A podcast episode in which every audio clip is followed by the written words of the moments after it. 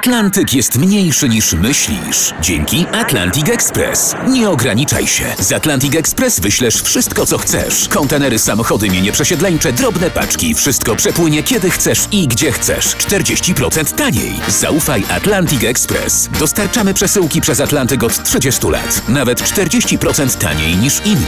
Dzwoń 1 800 775 73 63. Ekspresowo przez Atlantyk. Tylko z Atlantic Express.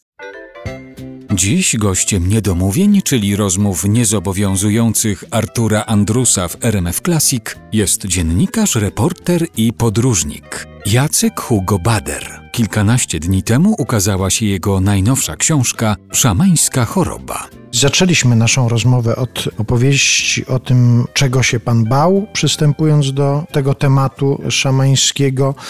A w ogóle chciałem zapytać o strach reportera. To znaczy, czego reporter się boi, kończąc na przykład taką książkę?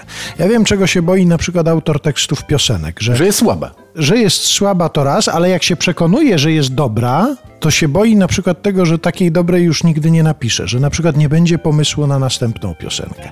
Czy w życiu reportera jest taki strach, że ja już może I nawet taki troszeczkę inny, że już jak napiszesz to i widzisz, że to jest fajne, dobre, że później już nie znajdziesz takiego tematu, który cię złapie za gardło. Czyli Bo ja- strach przed brakiem tematu jest taki. Jest, bo to jest tak, że panie Arturze, ja na przykład nie nadaję się do wymyślonych przez kogoś tematów. Ja prawie w ogóle od wielu, wielu, wielu lat nie piszę zleconych tematów. Przecież ja ciągle jestem na etacie w dużym formacie w Gazecie Wyborczej, ale robię wyłącznie rzeczy, które sam sobie wymyślę. A tak naprawdę to wyłącznie już teraz piszę książki.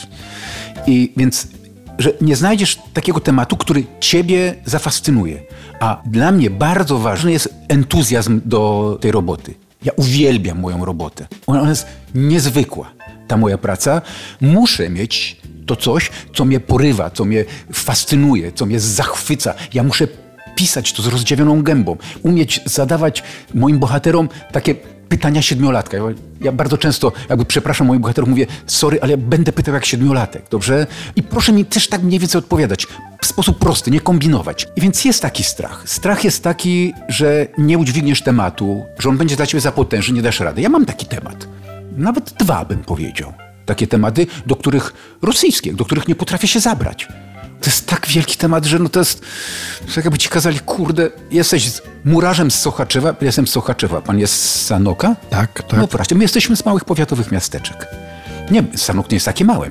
No 40 tysięcy. no to kawał Sochaczew miasta. 35, proszę bardzo. Proszę No bardzo. więc jesteś małym murarzem z powiatowego miasteczka, każą ci piramidę zbudować. Więc ja się tak na przykład boję, no po, powiem to, bo No właśnie z siedmiolatek od razu by zapytał o to, a, a co to za to, temat? No właśnie, no właśnie, no właśnie. Reporter nie lubi się zdradzać z tematów, ale myślę, że nikt w Polsce mi tego nie, nie ukradnie, tego tematu. A jak ukradnie, to niech bierze. Skoro ja się od 20 lat do tego przystawiam i nie potrafię.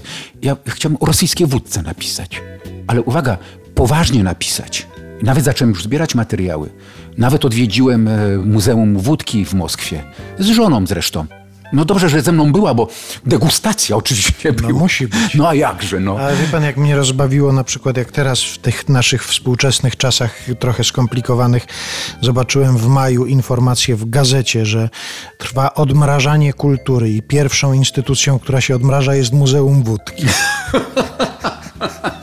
No, Muzeum Wódki nie powinno się odmrażać, to jak najbardziej, zamrożona jest jak najbardziej. Chociaż Rosjanie, proszę sobie wyobrazić, ile to jest, ile już wiedzy zdobyłem o tej wódce. Na przykład, że Rosjanie to jest współczesna prywyczka taka, żeby mrozić wódkę. Oni piją na, na ciepło. W zasadzie na zachodzie nauczyli nas, że wódkę się mrozi.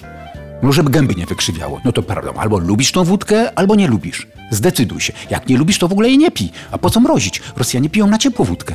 Oczywiście nauczyli się, teraz też y, lubią zamrozić, ale Amerykanie do koniaku zaś się lód wrzucają. Amerykanie już nawet podobno wódkę bezalkoholową produkują. To jak się Rosjanie dowiedzą, to No, no. stracą resztki szacunku. Szacunku dla Amerykańców. No. A ten drugi temat? A to nie zdradzę panu. A, no to dobrze. Ale to na nie zdradzę panu, zostawię. bo, bo ciągle jestem jego bliski. Ale naprawdę ze dwadzieścia parę lat o nim myślę. I też zacząłem opukiwać i nawet miałem pomysł, ale ogrom tego tematu mnie przeraża. To jest więcej taki ogrom, jak pisanie o rosyjskiej wódce.